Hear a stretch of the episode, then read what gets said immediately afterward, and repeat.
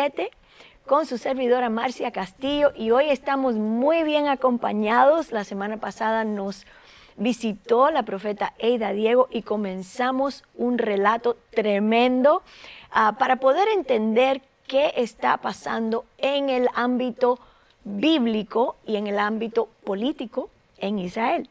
Y con esto quiero presentarle, darte la bienvenida. Nuevamente estamos aquí grabando en el estudio, gloria a Dios. Ah, pero qué conversación tan intensa y tan interesante. Y algo que me gustó que hiciste.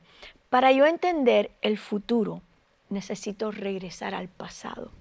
Regresar al pasado implica entender de dónde salió Israel, quién es Israel, por qué Dios escoge a Israel ah, y cuáles son las implicaciones políticas de todo lo que estamos viendo. O sea, esto es una historia con problemas de familia que vienen de muy atrás. Todas las familias tienen problemas, ¿verdad que sí? Ah, ellos no fueron diferentes. Es, más, las cosas que se veían dentro de las familias de la familia escogida por Dios fue tremendo.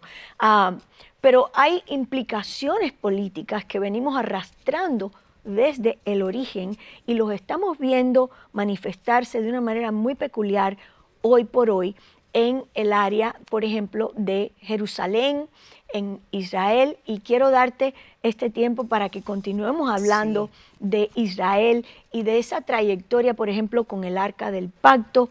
Muchas personas no conocen suficiente o no, no han podido entender y esa es tu área. Este, ah, estábamos conversando, ¿verdad? El, qué significa para ellos políticamente. Entendiendo, imagínate, esto es lo siguiente, Dios te entrega una, un pueblo, te entrega una tierra, vamos a ponerlo así, te entrega una tierra. Y dice, tú no tenías tierra, pero esta es la tierra que yo te voy a dar. Y esta es una tierra donde tú te vas a multiplicar. Ahí va a fluir leche y miel ahí vas a tener prosperidad, ahí vas a tener todo lo que tú necesites, el agua que no has tenido en el desierto por 40 años, ahí va a haber ríos, ahí va a haber eh, un nuevo tipo de alimentación, etc. Pero en esa tierra tú no te vas a poder mover de ella, porque si te mueves, la van a invadir, invadir.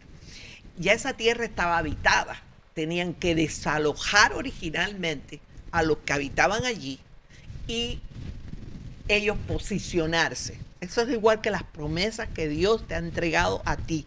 Dios te ha dado promesa, tú vas a tener que apropiarte y desalojar toda duda, todo temor, todo miedo. Eh, y, y, apropiarte de lo que Dios ha prometido que haría contigo. Y esto es un desafío y ese mismo desafío lo tuvo Israel. Entonces Israel entra en esta tierra y esta tierra ellos la han perdido varias veces en su historia.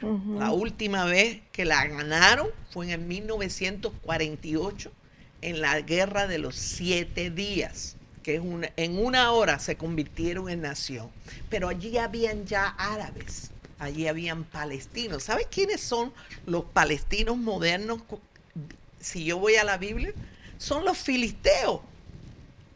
Goliat era un filisteo incircunciso entonces, eh, esta es la peculiaridad tan grande de la nación de Israel. Israel no es un estado, Israel es una nación. No es Palestina, es Israel el nombre. Y da pena que haya estas Biblias que han traducido y, usan el nombre Palestina. Es interesante que en, en la tierra de Judea, de Samaria, en la tierra conocida por Israel habitan dos naciones. O sí hay una situación política. En los tratados que se han hecho, se le entregó a los musulmanes porque ellos estaban ahí cuando en el 1948 toma posesión Israel de la tierra de Abraham, de Isaac y de Jacob. ¿Y qué sucede? Entre esas negociaciones, le dicen esta mezquita, ya el templo, el segundo templo fue destruido, recuérdense, 70 años después que Jesús resucita, que ascendió a los cielos, resucitó. 70 años después se cumplió que donde el segundo templo fue destruido.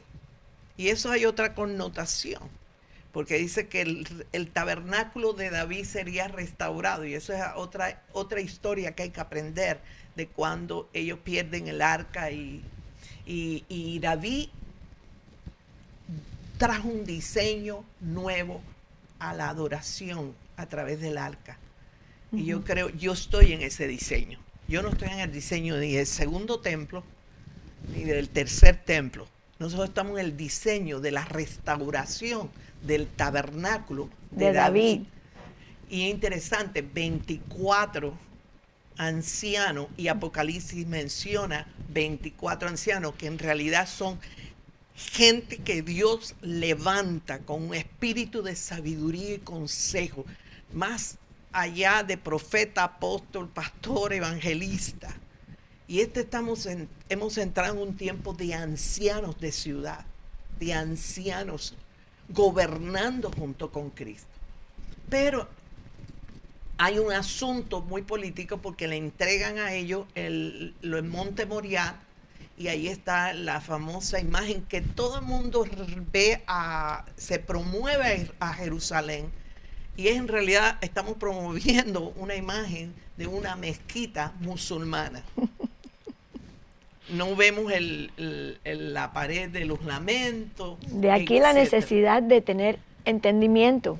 Entendimiento y entender, porque si entendemos el pasado, vamos a entender que el futuro es el pasado de Dios y ya Él caminó por él.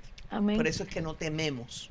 Y entonces el sistema se tiene que volver a levantar. Los judíos quieren volver a levantar el tercer templo, no en Galilea, no en, el este de Jerusalén, sino donde está el monte Moriah, que pertenece a la ciudad antigua de David. Es que ahí era donde ellos adoraban y donde estaba localizado el lugar santísimo el, estaba localizado el lugar santísimo, que es la, eh, recuérdense, el atrio, el lugar santo, pero el lugar santísimo es donde bajaba la presencia de Dios y se manifestaba a, través de una nube. Eh, sobre el arca. Sobre el arca. Y entonces, este, ese es lo que ellos quieren que se vuelva a restablecer. Pero para restablecerse eso tiene que haber otra vez un sistema de sacrificios de animales, un sistema que no ha, no ha habido en Israel tal y como se profetizó desde el año 70 después de Cristo. ¿no? Claro, porque sí, porque cuando el templo es destruido, cesan los sacrificios y no se ha vuelto a hacer ningún sacrificio en Israel desde ese entonces. Entendiendo que Jesús fue nuestro sumo sacrificio. Por eso es que no ha habido más sacrificio. Ok, entendiendo eso, podemos ver que no se necesita ningún sacrificio. No, pero ni de tórtola, ni de cordero, ni de becerro, ni de vaca, pero ellos están en el antiguo pacto. Bajo la ley. Bajo la ley. Y ahí es donde va a venir un... Es impresionante. Los Emiratos Árabes acaban de terminar un, edificio.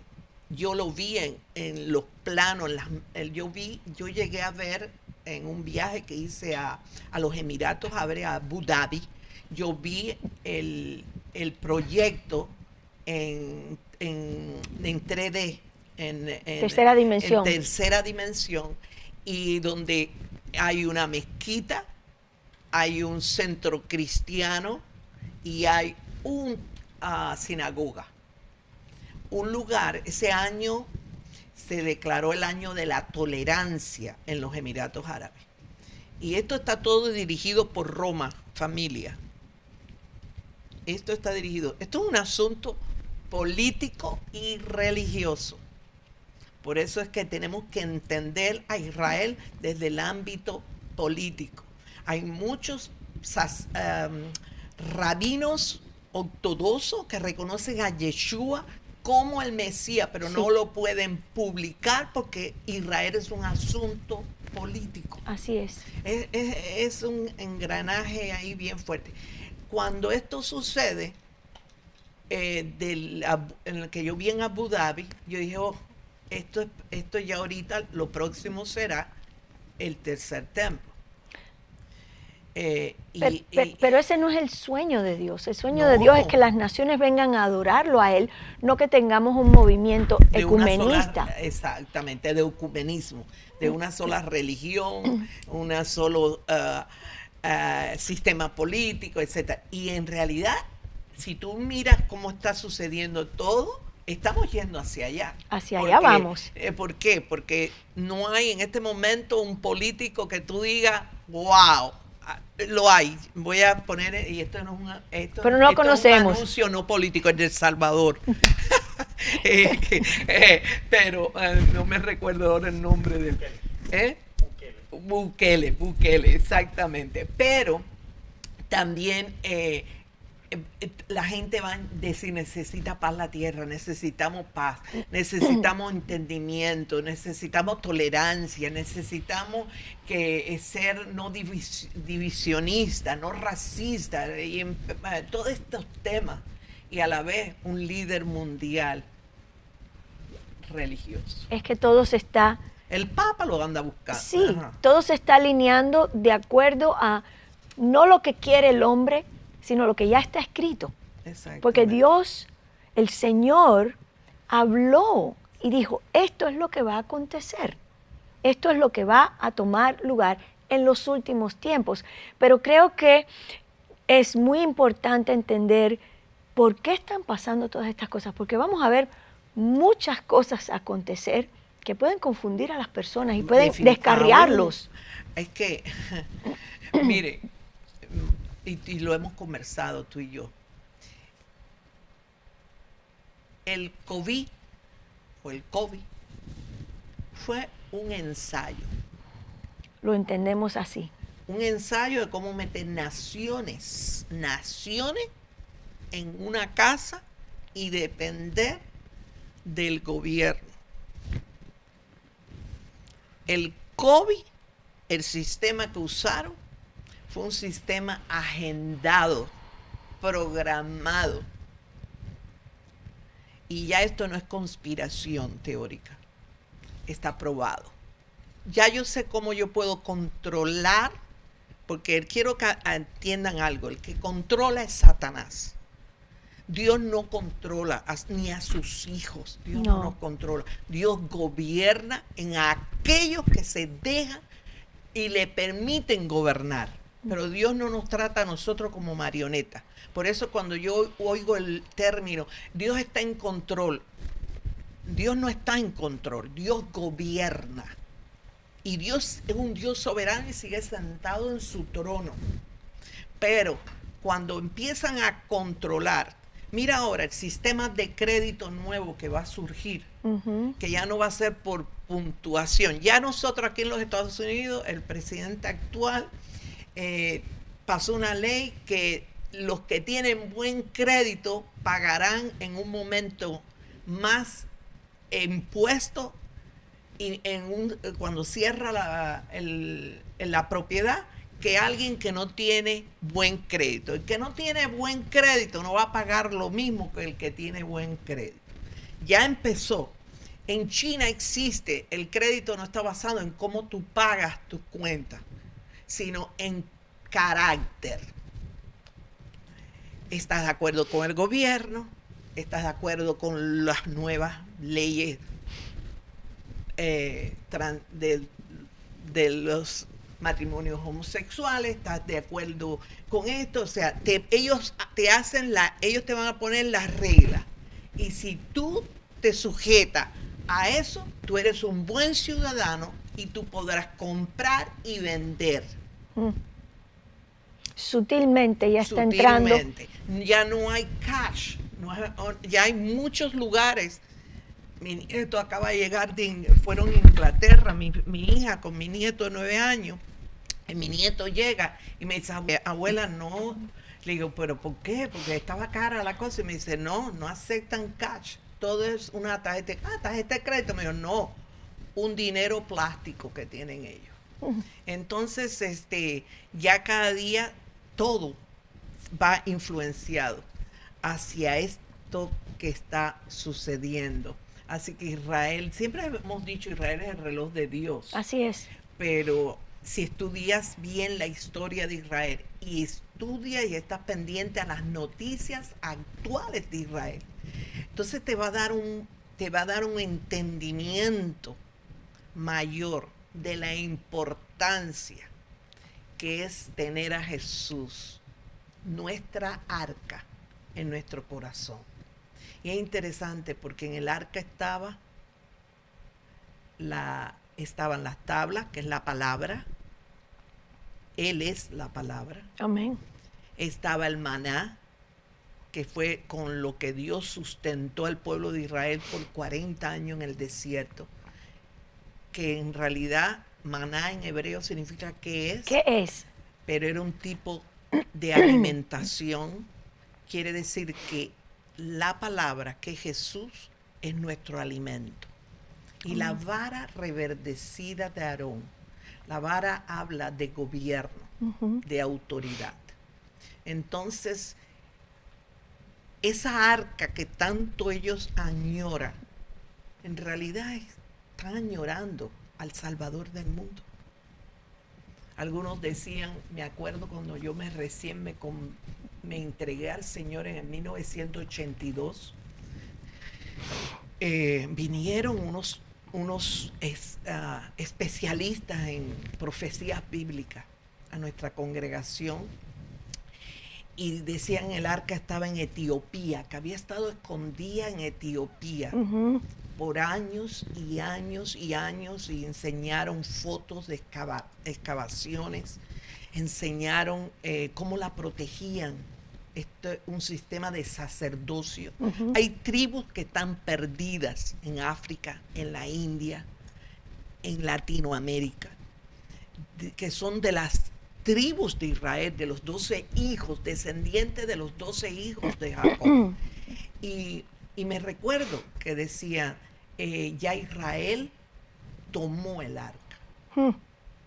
Después pasaron como 20 años después, y ve otro documental de otro eh, eh, especialista en profecías bíblicas que, observan a Israel bien de cerca. Entonces dijeron, ya la arca está en Israel, que la tienen la, tribu de los levitas guardada. Han encontrado aceite del original, de, los, de los ungimientos vasijas, eh, los utensilios que se usaban en el templo ah, y que los tienen. Ah, y dicen que tomaría seis meses levantar ese tercer templo porque va a ser portátil. Eh, pero ahora entramos en un tema que es interesantísimo. ¿Qué juego o qué papel jugará la inteligencia artificial. Uh, esto se pone bueno. en todo este tema. Así es. En este tema, porque podemos que nos vean una vaca roja que eh, tiene su nombre. No, no, me viene a la mente en este momento, pero lo vamos, es una vaca roja sin mancha. A la sana. A la sana. Están los corderos sin ningún tipo de mancha, completamente en Israel. Están los sacerdocios, están ya las vestiduras de los sacerdotes hechas con, la, con los diseños originales, no hechos en máquinas ni en mm. nada, sino a mano, los tejidos, todo. Eh, y vengan ya empiecen porque ya han pedido permiso al gobierno de Israel para empezar sacrificios y todo esto. Pero qué papel jugará este falso profeta, este líder mundial que supuestamente morirán y el tercer día también va a resucitar? Creo que a, través de la inteligencia artificial todo va a ser posible, porque te pueden hacer hasta una vaca y lucir real. Así es. Y, y ser engañado, el ser humano. Y cuando dice que, que que lo verá, que todo el mundo lo verá, la, la, tierra entera lo verá. Eh, y hay tanto aquí, hay tanto hilo en este tema del arca y de, los sacrificios y, el tercer templo. Ah, no sé si nosotros lo veremos o veremos la... Eh, es que todo ha sido tan acelerado delante de nosotros como generación, ¿no? Yo estoy de acuerdo con eso. Creo que esta es la... Nos llaman, vamos, voy a decirlo de esta manera, la generación terminal, porque son aquellos que estén vivos desde el, que nacieron después de 1948, cuando Israel fue hecho en un día o nace en un día como nación, se dice o dicen los eruditos que la generación que nazca después del 1948 es la generación terminal o la, generación que verá todas estas cosas acontecer y es extremadamente interesante, pero también para la vida espiritual nuestra eh, es necesario. Si todo esto se está cumpliendo delante de nuestros ojos, eso quiere decir que todo lo demás que está escrito y toda la promesa que Dios te entregó a ti también se va a cumplir. Ah, hay una anécdota de un rabino que se sentó, a un, estudiante de un rabino que se sentó a llorar cuando el templo de Salomón fue destruido. Y llegó su rabino y cuando llegó y vio la destrucción del templo, el rabino comenzó a cantar y a reírse. Y su estudiante se quedó muy desconcertado y le dice, rabino, ¿cómo usted puede cantar y puede alabar a Dios si han destruido el templo? Mi corazón está deshecho. Y el rabino le dice, ah, esto estaba en la palabra. Esto fue profetizado. Si esto se cumplió, todo lo otro también será cumplido. Y nunca me olvido de eso porque tiene tanta razón. Todas estas cosas que estamos viendo delante de nuestros ojos me dicen a mí que la palabra de Dios es real, que toda la profecía es real y que todo lo que Él ha hablado, absolutamente todo, se va a cumplir. Y eso incluye la promesa que Dios nos ha dado a nosotros como sus hijos de, la familia, de los hijos, de absolutamente todo. hemos llegado al final de este segmento y quiero preguntarte, ¿cómo pueden las personas que nos están escuchando, porque lo vamos a poner también en el podcast y verlo por YouTube, cómo se pueden comunicar contigo? Bueno, pueden ver, pueden vernos en las redes sociales a través de Eida Diego. Uh, tanto en Instagram, Twitter y Facebook. Yo soy cibernética, una vieja, yo digo una vieja cibernética. Y también tenemos nuestra página de internet, uh, www.idadiego.org. Y, y, nos pueden ahí seguir uh, nuestras enseñanzas, etcétera. Pero de verdad, gracias, me he gozado, me he gozado. Y por último, yo quisiera dejarle, estoy de acuerdo con la pastora Marcia. Aquí lo importante de todo este tema es ver a Jesús. Amén. Es, los discípulos se asombraron cuando llegaron a Jerusalén por primera vez y admiraban el templo. Y Jesús los miró y le dijo, no se dejen impresionar por lo que sus ojos naturales están viendo, porque esto en un día será destruido. En una hora Babilonia será destruida el sistema idolatría, todo. Nosotros tenemos que ver el mundo espiritual y mantener nuestros ojos como nunca antes en nuestro Jesús. Amén. Así que ese es mi consejo eh, y doy gracias al Señor por estos programas y te bendigo, Marcia. Gracias. Gracias. Muchas gracias por estar con nosotros y para usted, querido oyente o tal vez que nos estás viendo a través de las redes sociales.